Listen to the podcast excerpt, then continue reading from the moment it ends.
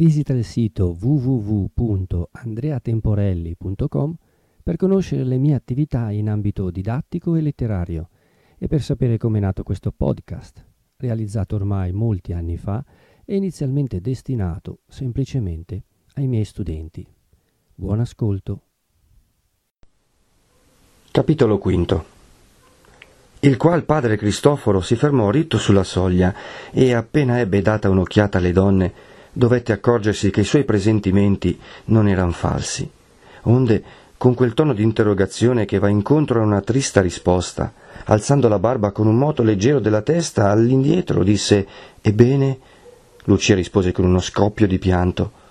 La madre cominciava a far le scuse d'aver osato, ma il frate s'avanzò e, messosi a sedere su un panchetto a tre piedi, troncò i complimenti, dicendo a Lucia Quietatevi, povera figliola, e voi, disse poi ad Agnese, raccontatemi cosa c'è.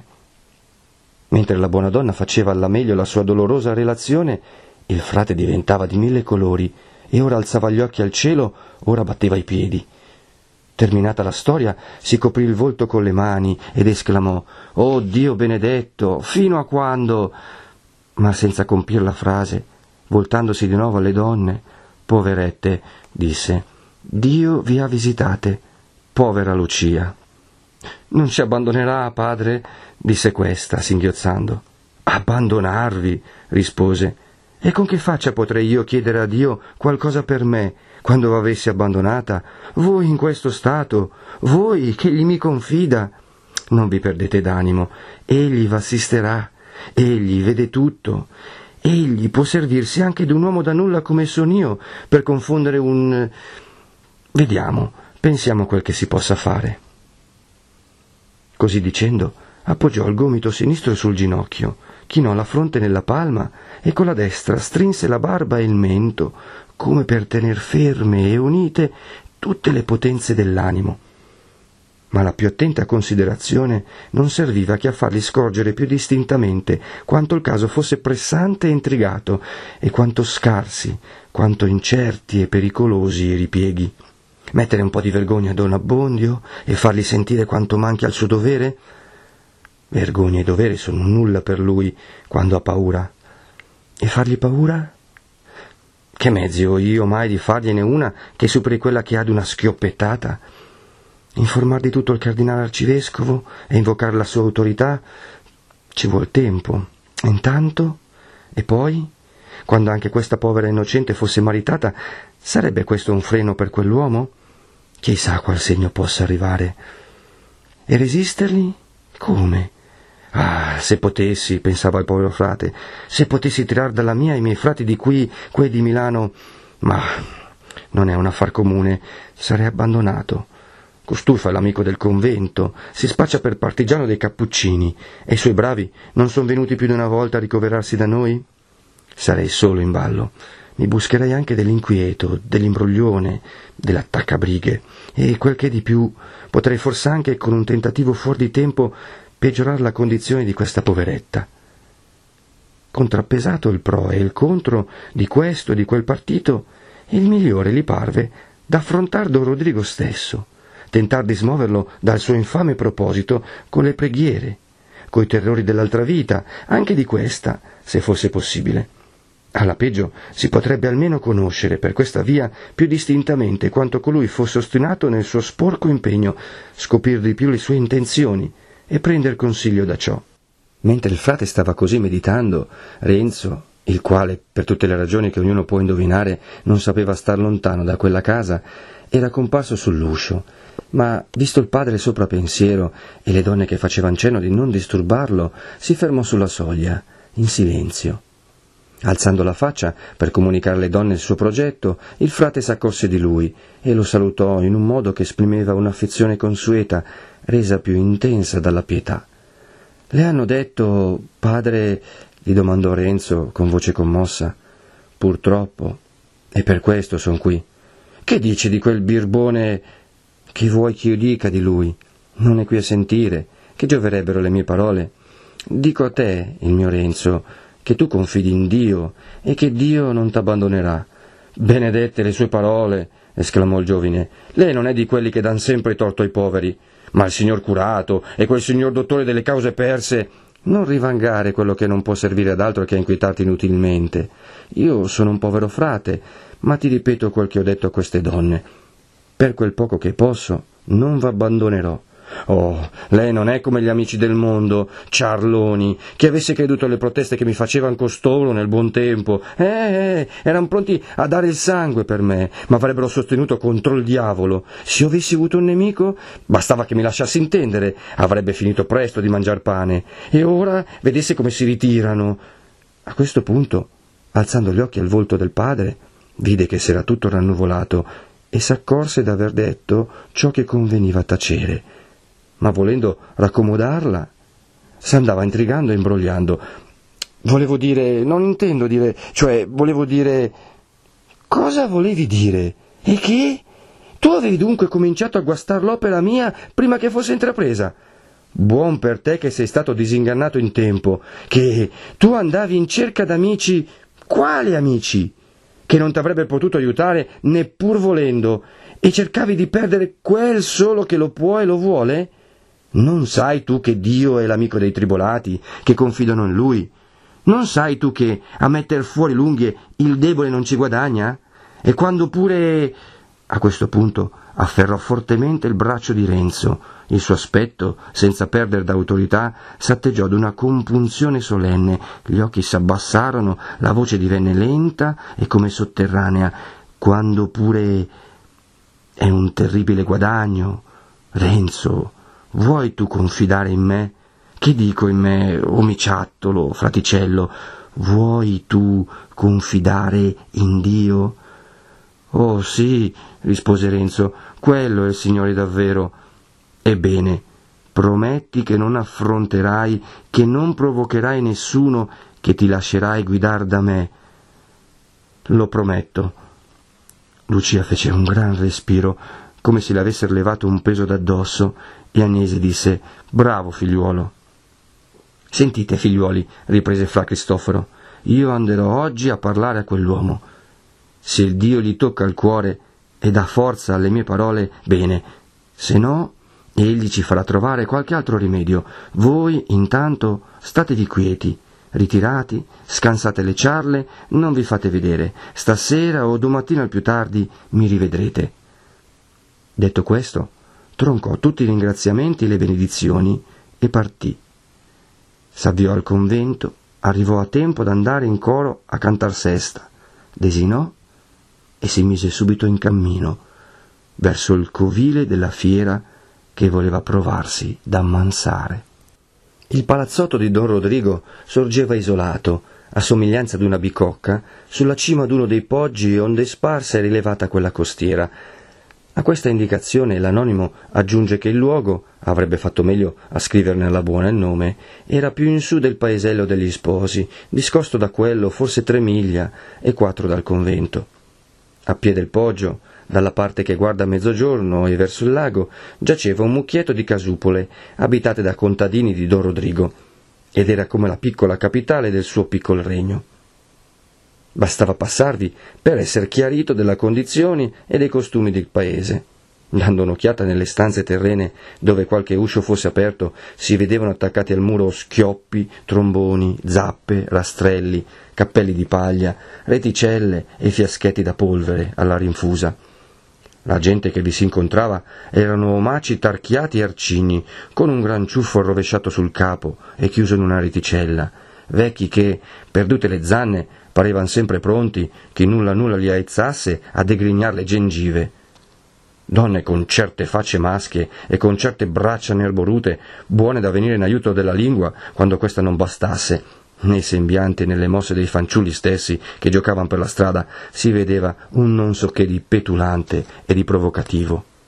Fra Cristoforo attraversò il villaggio, salì per una viuzza a chiocciola e pervenne su una piccola spianata davanti al palazzotto.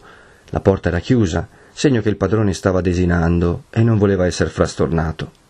Le rade e piccole finestre che davano sulla strada, chiuse da imposte sconnesse e consunte dagli anni, erano però difese da grosse inferriate, e quelle del pian terreno tant'alte che appena vi sarebbe arrivato un uomo sulle spalle d'un altro.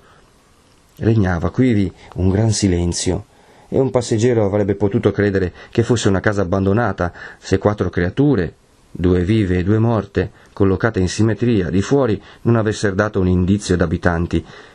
Due grandi avvoltoi, con l'ali spalancate e coi teschi penzoloni, l'uno spennacchiato e mezzo roso dal tempo, l'altro ancor saldo e pennuto, erano inchiodati, ciascuno su un battente del portone. E due bravi, sdraiati, ciascuno su una delle panche poste a destra e a sinistra, facevano la guardia, aspettando d'essere chiamati a godere gli avanzi della tavola del Signore. Il padre si fermò ritto, in atto di chi si dispone ad aspettare, ma un dei bravi s'alzò e gli disse Padre, padre, venga pure avanti. Qui non si fanno aspettare i cappuccini. Noi siamo amici del convento.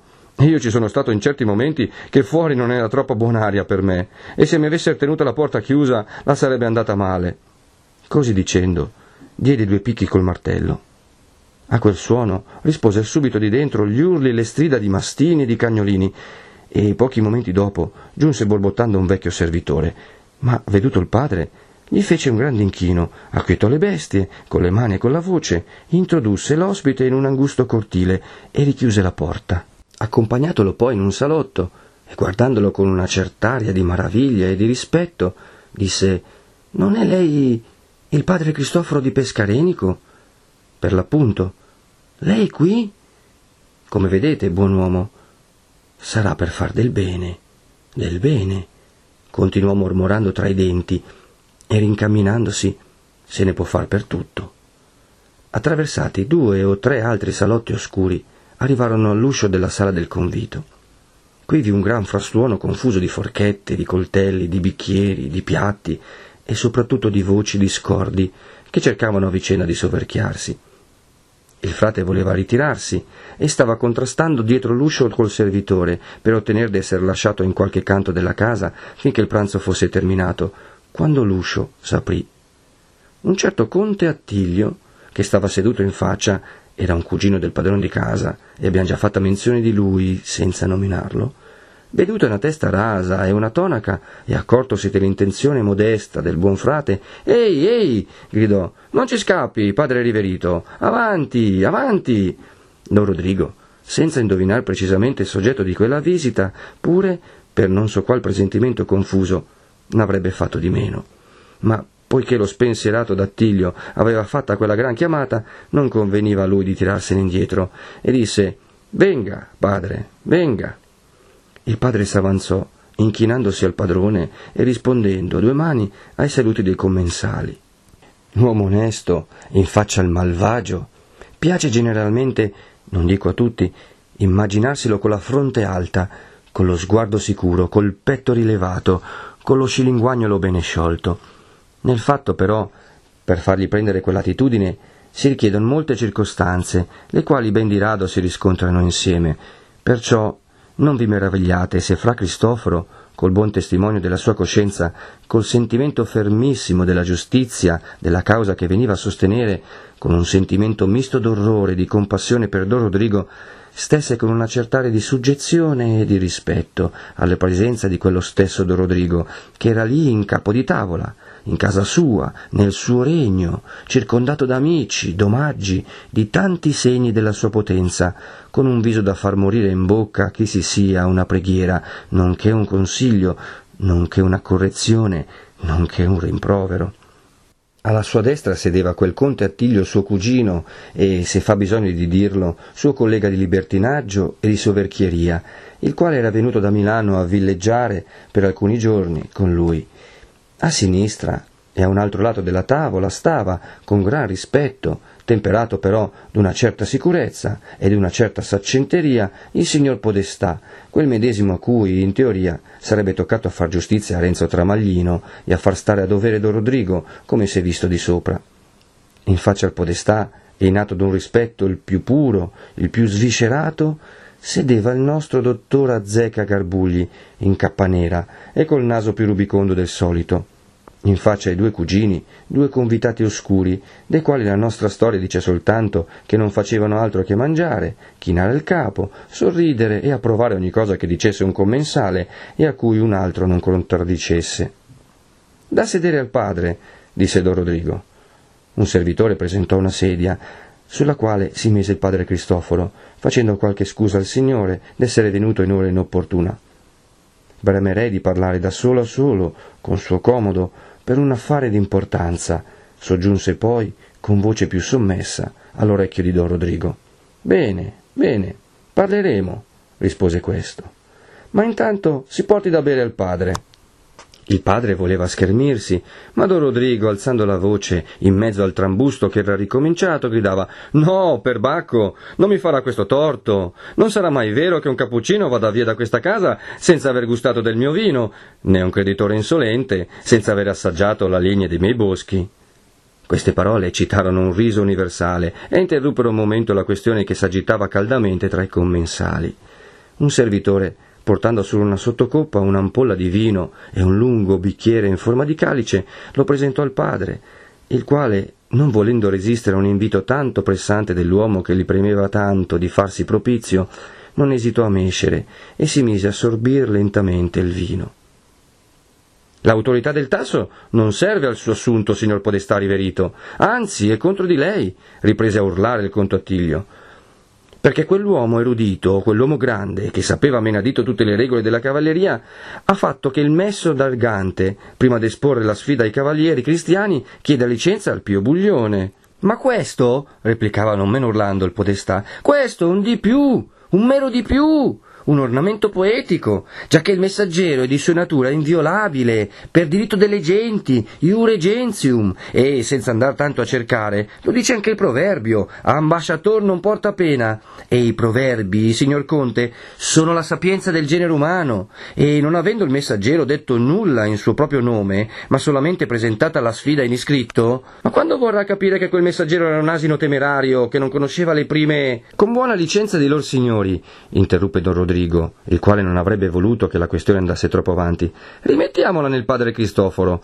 e si stia alla sua sentenza. Bene, benissimo, disse il conte Attilio, al quale parve cosa molto garbata il far decidere un punto di cavalleria da un cappuccino, mentre il podestà, più infervorato di cuore nella questione, si chetava a stento e con un certo viso che pareva volesse dire ragazzate. Ma da quel che mi pare d'aver capito, disse il padre, non son cose di cui io mi deva intendere. Solite scuse di modestia di loro padri, disse Don Rodrigo. Ma non mi scapperà, eh, via. Sappiamo bene che lei non è venuta al mondo col cappuccio in capo e che il mondo l'ha conosciuto. Via, via. Ecco la questione. Il fatto è questo, cominciava a gridare il conte Attilio. Lasciate dire a me che son neutrale, cugino, riprese Don Rodrigo. Ecco la storia. Un cavaliere spagnolo manda una sfida a un cavalier milanese il portatore, non trovando il provocato in casa, consegna il cartello a un fratello del cavaliere, il qual fratello legge la sfida e in risposta dà alcune bastonate al portatore. Si tratta ben date, ben applicate, gridò il conte Attilio. Fu una vera ispirazione. Del demonio, soggiunse il podestà. Battere un ambasciatore, persona sacra. Anche lei, padre, mi dirà se questa è azione da cavaliere. Sì, signore, da cavaliere, gridò il conte. E lo lasci dire a me che devo intendermi di ciò che conviene a un cavaliere. Oh, se fossero stati pugni sarebbe stata un'altra faccenda, ma il bastone non isporca le mani a nessuno. Quello che non posso capire è perché le premono tanto le spalle di un mascalzone. Chi le ha parlato delle spalle, signor conte mio? Lei mi fa dire spropositi che non mi sono mai passati per la mente. Ho parlato del carattere e non di spalle io. Parlo soprattutto del diritto delle genti. Mi dica un poco di grazia se i feciali che gli antichi romani mandavano a intimare le sfide agli altri popoli chiedeva licenza ad esporre l'ambasciata e mi trovi un poco uno scrittore che faccia menzione che un ufficiale sia mai stato bastonato. Che hanno a che fare con noi gli ufficiali degli antichi romani? Gente che andava alla buona e che in queste cose era indietro, indietro. Ma secondo la legge della cavalleria moderna, che è la vera, dico e sostengo che un messo, il quale ardisce di porre in mano un cavaliere una sfida senza avergliene chiesta licenza, è un temerario, violabile, violabilissimo, bastonabile, bastonabilissimo. Risponda un poco a questo sillogismo. Niente, niente, niente. Ma ascolti, ascolti, ma ascolti. Percotere un disarmato è atto proditorio atqui il messo de quo era senz'arme, ergo piano, piano, signor Podestà, che piano? Piano, le dico. Cosa mi viene a dire? Atto proditorio è ferire uno con la spada, per di dietro, o dargli una schioppettata nella schiena, e anche per questo si possono dar certi casi, ma stiamo alla questione. Concedo che questo generalmente possa chiamarsi atto proditorio, ma appoggiare quattro bastonate a un mascalzone sarebbe bella che si dovesse dirgli guarda che ti bastono, come si direbbe un galantuomo, mano alla spada. E lei, signor dottor Riverito, invece di farmi dei sogghigni per farmi capire che è del mio parere, perché non sostiene le mie ragioni con la sua buona tabella per aiutarmi a persuadere questo signore? Io rispose confusetto il dottore. Io godo di questa dotta disputa e ringrazio il bell'accidente che ha dato occasione a una guerra d'ingegni così graziosa. E poi a me non compete di dar sentenza. Sua Signoria Illustrissima ha già delegato un giudice. Qui il padre. È vero, disse Don Rodrigo. Ma come volete che il giudice parli quando i litiganti non vogliono stare zitti? Ammutolisco, disse il conte Attilio. Il podestà strinse le labbra e alzò la mano, come in atto di rassegnazione. Ah, sia ringraziato il cielo. A lei, padre, disse Don Rodrigo, con una serietà mezzo canzonatoria. Eh, ho già fatte le mie scuse col dire che non me ne intendo, rispose fra Cristoforo, rendendo il bicchiere a un servitore. Scuse magre, gridarono i due cugini, vogliamo la sentenza.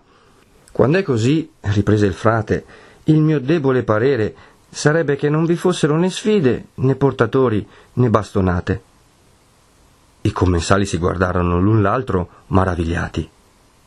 Oh, questa è grossa, disse il conte Attilio. Mi perdoni, padre, ma è grossa. Si vede che lei non conosce il mondo. Lui? disse don Rodrigo. Me lo volete far ridire? Lo conosce, cugino mio, quanto voi. Non è vero, padre? Dica, dica, se non ha fatta la sua carovana. Invece di rispondere a questa amorevole domanda, il padre disse una parolina in segreto a sé medesimo. Queste vengono a te, ma ricordati, frate, che non sei qui per te e che tutto ciò che tocca a te solo non entra nel conto. Sarà, disse il cugino. Ma il padre. Eh, come si chiama il padre? Padre Cristoforo, rispose più d'uno. Ma padre Cristoforo, padron mio colendissimo, con queste sue massime, lei vorrebbe mandare il mondo sottosopra, senza sfide, senza bastonate, addio il punto d'onore, impunità per tutti i mascalzoni, per buona sorte che il supposto è impossibile. Animo, dottore, scappò fuori Don Rodrigo, che voleva sempre più divertire la disputa dai due primi contendenti. Animo a voi, che per dar ragione a tutti siete un uomo. Vediamo un poco come farete per dar ragione in questo al padre Cristoforo. In verità, rispose il dottore, tenendo brandita in aria la forchetta e rivolgendosi al padre, in verità io non so intendere come il padre Cristoforo, il quale è insieme il perfetto religioso e l'uomo di mondo, non abbia pensato che la sua sentenza buona, ottima e di giusto peso sul pulpito non val niente, sia detto col dovuto rispetto, in una disputa cavalleresca. Ma il padre sa, meglio di me, che ogni cosa è buona a suo luogo, e io credo che questa volta abbia voluto cavarsi con una ceglia dall'impiccio di proferire una sentenza. Chi si poteva mai rispondere a ragionamenti dedotti da una sapienza così antica e sempre nuova? Niente. E così fece il nostro frate. Ma don Rodrigo, per voler troncare quella questione, ne venne a suscitare un'altra. A proposito, disse, ho sentito che a Milano correvan voci d'accomodamento.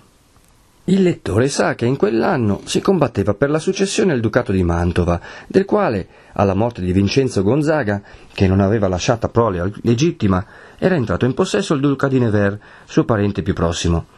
Luigi XIII, ossia il cardinale di Richelieu, sosteneva quel principe, suo ben affetto e naturalizzato francese. Filippo IV, ossia il conte d'Olivares, compunemente chiamato il conte duca, non lo voleva lì per le stesse ragioni e gli aveva mosso guerra. Siccome poi quel ducato era feudo dell'impero, così le due parti si adoperavano con pratiche, con istanze e con minacce presso l'imperatore Ferdinando II, la prima perché accordasse l'investitura al nuovo duca, la seconda perché gliela negasse, anzi aiutasse a cacciarlo da quello stato. Non sono lontano dal credere, disse il conte Attilio, che le cose si possano accomodare. Ho certi indizi non creda, signor Conte, non creda, interruppe il podestà. Io, in questo cantuccio, posso saperle le cose, perché il signor Castellano spagnolo, che, per bontà sua, mi vuole un po' di bene, e per essere figliuolo d'un creato del conte duca, è informato d'ogni cosa. Le dico che a me accade ogni giorno di parlare a Milano con ben altri personaggi. E so di buon luogo che il Papa, interessatissimo com'è per la pace, ha fatto proposizioni. Così deve essere, la cosa è in regola, Sua Santità fa il suo dovere, un Papa deve sempre mettere bene tra i principi cristiani, ma il Conte Duca la sua politica e... e... e... sa lei, signor mio, come la pensi l'imperatore in questo momento? Crede lei che non ci sia altro che Mantova a questo mondo? Le cose a cui si deve pensare sono molte, signor mio. Sa lei, per esempio, fino a che segno l'imperatore possa ora fidarsi di quel suo principe di, di Valdistano, di Vallistai, o come lo chiamano, e se il nome legittimo in lingua alemanna, interruppe ancora il podestà, è Wagliensteino, come l'ho sentito proferire più volte dal nostro signor castellano spagnolo. Ma stia pur buon di buon animo che mi vuole insegnare, riprendeva il conte, ma don Rodrigo gli diede occhio per fargli intendere che, per amor suo, cessasse di contraddire. Il conte tacque e il podestà, come un bastimento disimbrogliato da una secca, continuò a vele gonfie il corso della sua eloquenza. Wagliensteino mi dà poco fastidio, perché il conte duca ha l'occhio a tutto e per tutto, e se Wagliensteino vorrà fare il bell'umore, saprà ben lui farlo rigar dritto, con le buone o con le cattive. Ha l'occhio per tutto, dico, e le mani lunghe, e se ha il fisso il chiodo, come l'ha fisso, e giustamente, da quel gran politico che è, che il signor duca di Niver non metta le radici in Mantova, il signor duca di Niver non ce le metterà, e il signor cardinale di Liciliu farà un buco nell'acqua.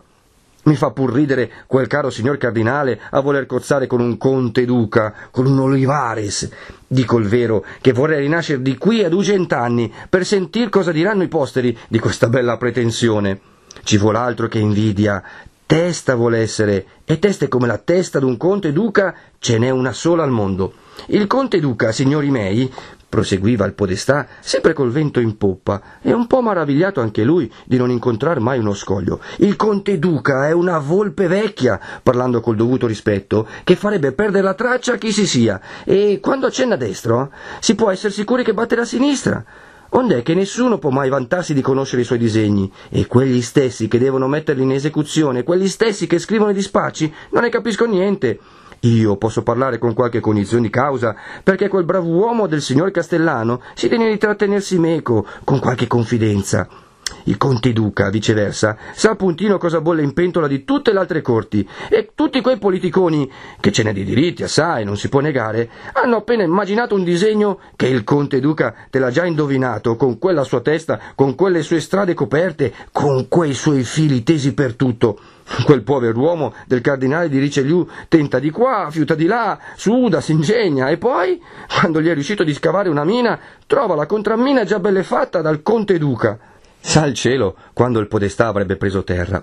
Ma don Rodrigo, stimolato anche dai versacci che faceva il cugino, si voltò all'improvviso, come se gli venisse un'ispirazione, a un servitore e gli accennò che portasse un certo fiasco. Signor Podestà e signori miei, disse poi, un brindisi al conte duca, e mi sapranno dire se il vino sia degno del personaggio. Il Podestà rispose con un inchino, nel quale traspariva un sentimento di riconoscenza particolare, perché tutto ciò che si faceva o si diceva in onore del conte duca lo riteneva in parte come fatto a sé. Viva mill'anni don Gasparo Guzman, conte d'Olivares, duca di San Lucar, Gran privato del re Don Filippo il Grande, nostro signore, esclamò alzando il bicchiere. Privato, chi non lo sapesse, era il termine in uso a quei tempi per significare il favorito d'un principe. Viva mill'anni! risposero tutti. Servite il padre, disse Don Rodrigo. Mi perdoni, rispose il padre, ma ho già fatto un disordine e non potrei. Come? disse Don Rodrigo. Si tratta d'un brindisi al conte duca. Vuol dunque far credere che ella tenga dai Navarrini? Così si chiamavano allora per ischerno i francesi dei principi di Navarra che avevano cominciato con Enrico IV a regnar sopra di loro. A tale scongiuro convenne bere.